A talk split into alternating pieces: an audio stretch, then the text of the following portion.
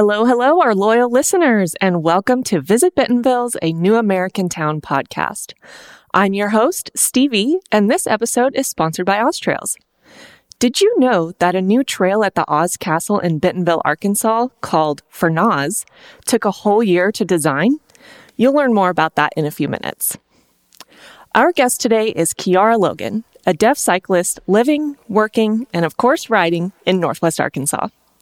Sign language interpreter Alicia Adkins also joins us. Hi, Ciara. The Bentonville cycling community knows you well, but can you introduce yourself to our listeners?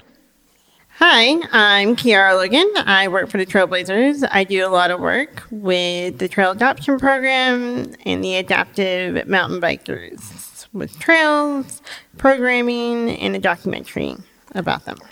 And how long have you lived here in Northwest Arkansas? Seven, eight years. So I lost count. been a I'm having too much fun. Having too much fun. I love it. And uh, when did you start riding a bike? I've been riding a bike since I was eight, but serious, like active riding, uh, it's been about four years now. Awesome.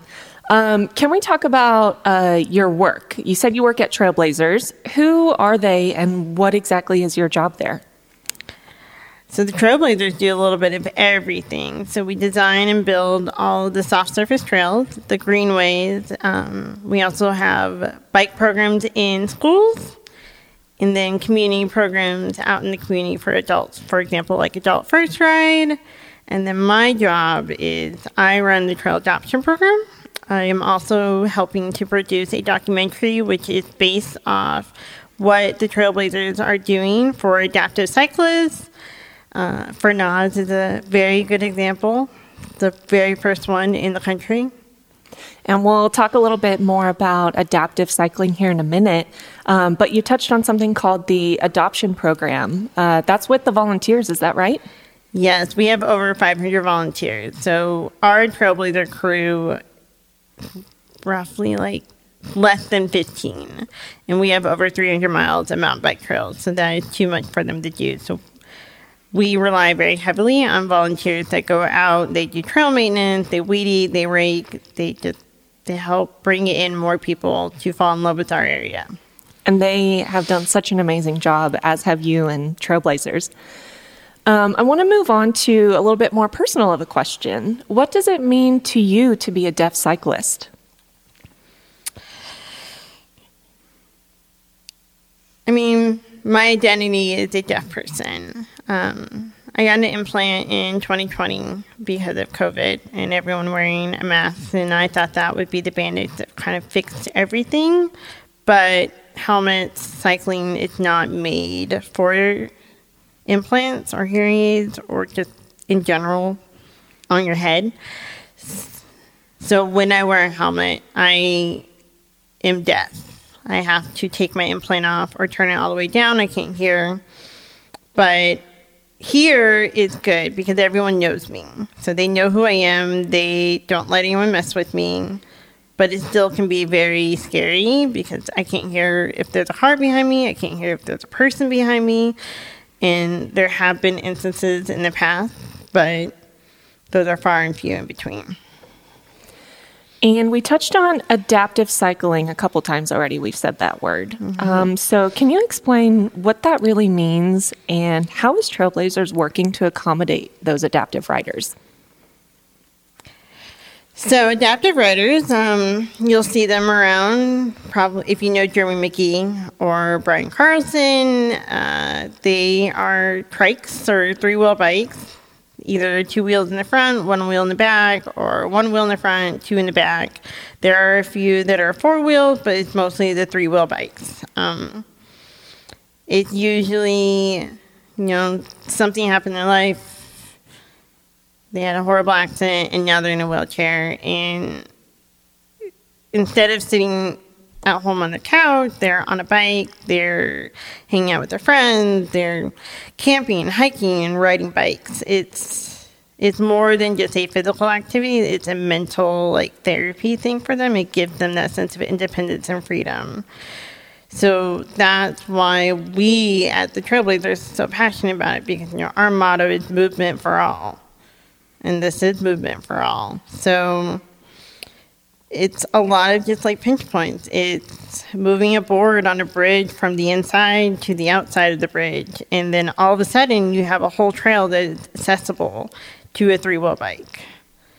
It, I mean, honestly, a lot of the trails that they do, I will never do because it's way above my skill level. so it's still very challenging and mm-hmm. it requires a lot of skill. And I mean, I don't know if you can cuss, but like they're freaking badasses.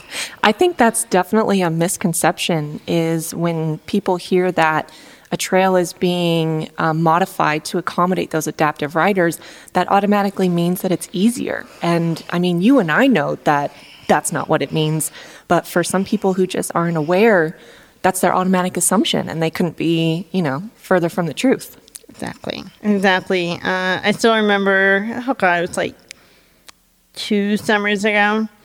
Uh, we were working at a Blowing Springs and we were making it adaptive friendly, and everyone freaked out. They're mm-hmm. like, "No, you're gonna make it easy. You're gonna make it Tweety Bird." Which Tweety Bird? I've seen people get hurt on Tweety Bird too, but Blowing Springs, it was literally just removing a tree, and then the entire Blowing Springs loop was adaptive friendly. And that's maybe because um, a certain size of bike or three wheeled bike maybe couldn't fit through a tree gate, perhaps? Yes. Mm-hmm. So they need a little bit wider. Um, and it's not just like it needs a wider trail because they can do single track. It's if you're going to have a narrow trail, then you have to think like, what is the exposure? Like, what happens?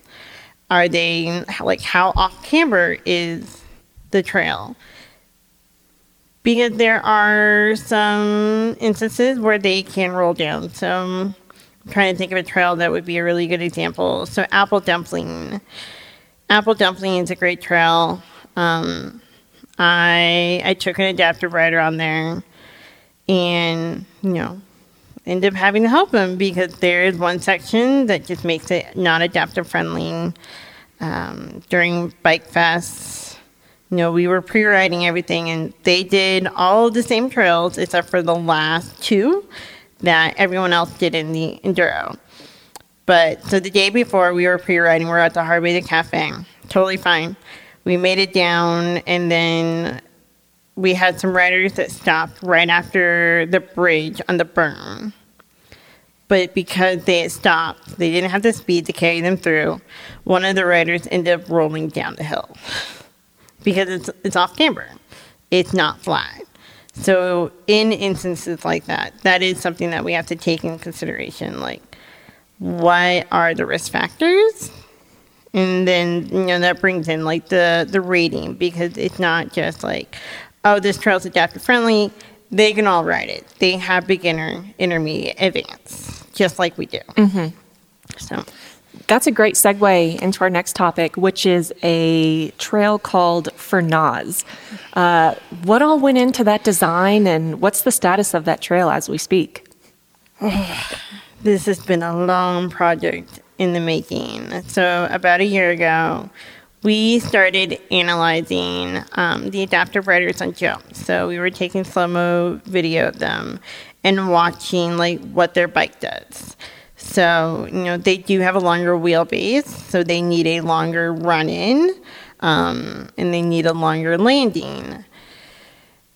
So, while other places have are making trails that are adaptive friendly, th- we are the first ones that are making an actual jump line for adaptive bikes. And it's not just going to be for adaptive bikes. This is also going to be a perfect trail for people who are learning how to jump to jump. Um, it's going to be a teal, which is a mix between green and blue. So, and then it will be opening at the end of October. Yay! At the Adaptive Summit that Ozasa is putting on. And yes. we'll have a grand opening. We're going to do a ribbon cutting. So, I was also going to ask you about that Adaptive Summit event. Can you speak a little bit to that? Yep. So, the we have 18 ladies coming, which as a female, I'm really excited about. But this is going to be one of the largest adaptive summits in the world. Um, going to be from the 26th to the 28th. We're still looking for support riders, so send me an email if you want to be a support rider and I'll get you hooked up. But you know, we're just we're gonna be riding our bikes, we're gonna have fun. There we're also gonna do a support rider clinic and then just hanging out and just getting more people on bikes and getting more people on the trails and like showing people why Bentonville and OZ Trails is so amazing. Because here you can literally ride out your front door and you're on a trail. Mm-hmm. So you mentioned uh, support writers needed in a clinic. So does that mean that if someone learns about this need and they say, "Hey, I'll be here that weekend. Let me see if I can help," does that mean you will teach them how to be a support writer and how to best support these folks coming into town? Yep, 100%. Amazing. Uh, training, training for the job. Yeah. Perfect. making people feel confident to be out there. Amazing. I can't wait to hear how that goes, and I think it sounds like you're going to have a great turnout. I'm really excited. We've been working on this for a while, and you know, us Trailblazers, we're just really excited to support them. That's what we're here for. Do you have any messages of encouragement for others who are deaf and might be interested in learning how to mountain bike? Come to Bentonville. no, honestly, um, one of the things that I really love the most is our community is really supportive. Um, we don't really care like if someone has a disability or if someone has a hearing loss. Um, we have some amazing coaches that are willing to work with the deaf community and with people who are hard of hearing. And I think that's my favorite part about this area because, you know, like I remember being in Tucson and wanting to take a clinic and, you know, the coaches there, they're like, you have to pay for a ticket for yourself, you have to pay a ticket for the interpreter, you have to pay for the interpreter. And that gets really expensive, which is not feasible for most of the people in the deaf community. Um, but here, like, everyone just, they help each other and they're willing to work together. So, I Move to Bentonville. That's right. We love when people visit here. Um, you said one thing, which was we don't care if you have a disability, and I'm, I might go out on a limb and say we do care and we see you and we want to celebrate you.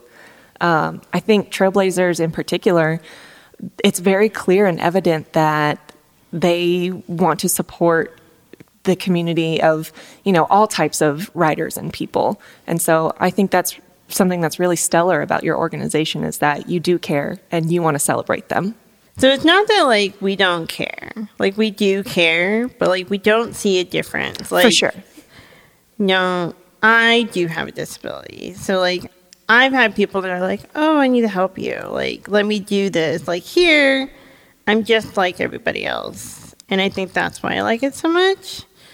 So like people care, I care, you care, like we all care, but like we're not you're not out like you're not an outsider yeah it doesn't matter. Like you're just if you're on a bike or if you're on a scooter or any sort of like physical activity, like you are out in the world living your best life. And I hope I explained that right. yeah just like the uh, art at the momentary says you belong here Exactly. What ciara is your favorite trail to ride in bentonville Even though it just hurt me recently, Lone Wolf. Lone Wolf is my favorite. what about it It's different. Every time you ride it, it's just it's different. It's fast. You it kind of feels like you're in Star Wars with everything just like flying by.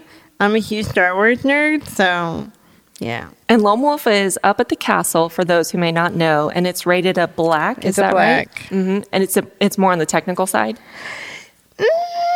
Yes, yes and no. So like Lone Wolf is a rake and ride. So like it's a rake and ride. It's literally one of the trail builders just they took a rake and they're just like ride it. And you ride it, but it's it's a fall line pretty much. So it changes. Every time it rains, it changes. Is there anything else that you would like to talk about today? Did we miss anything? No, I think we got everything. Perfect.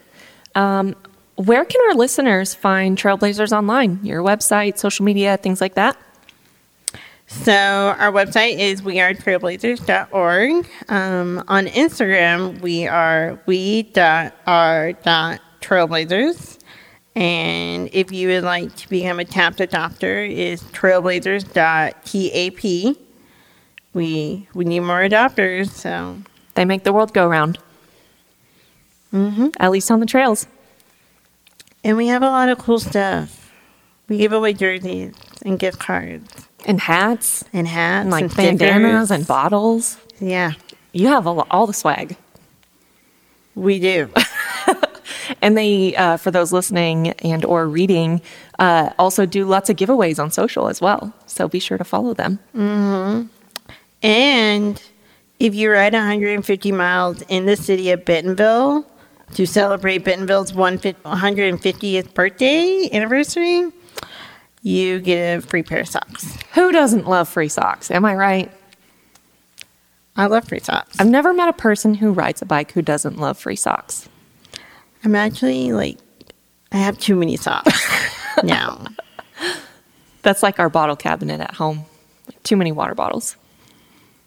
I am right there with you too, because every event has free bottles. Thank you so much, Ciara and Alicia, for joining us on today's episode of Visit Bentonville's A New American Town podcast. And thanks to you, our listeners, for tuning in. Be sure to follow Visit Bentonville, Oz Trails, and Trailblazers on social media, and we'll see you out on the trails.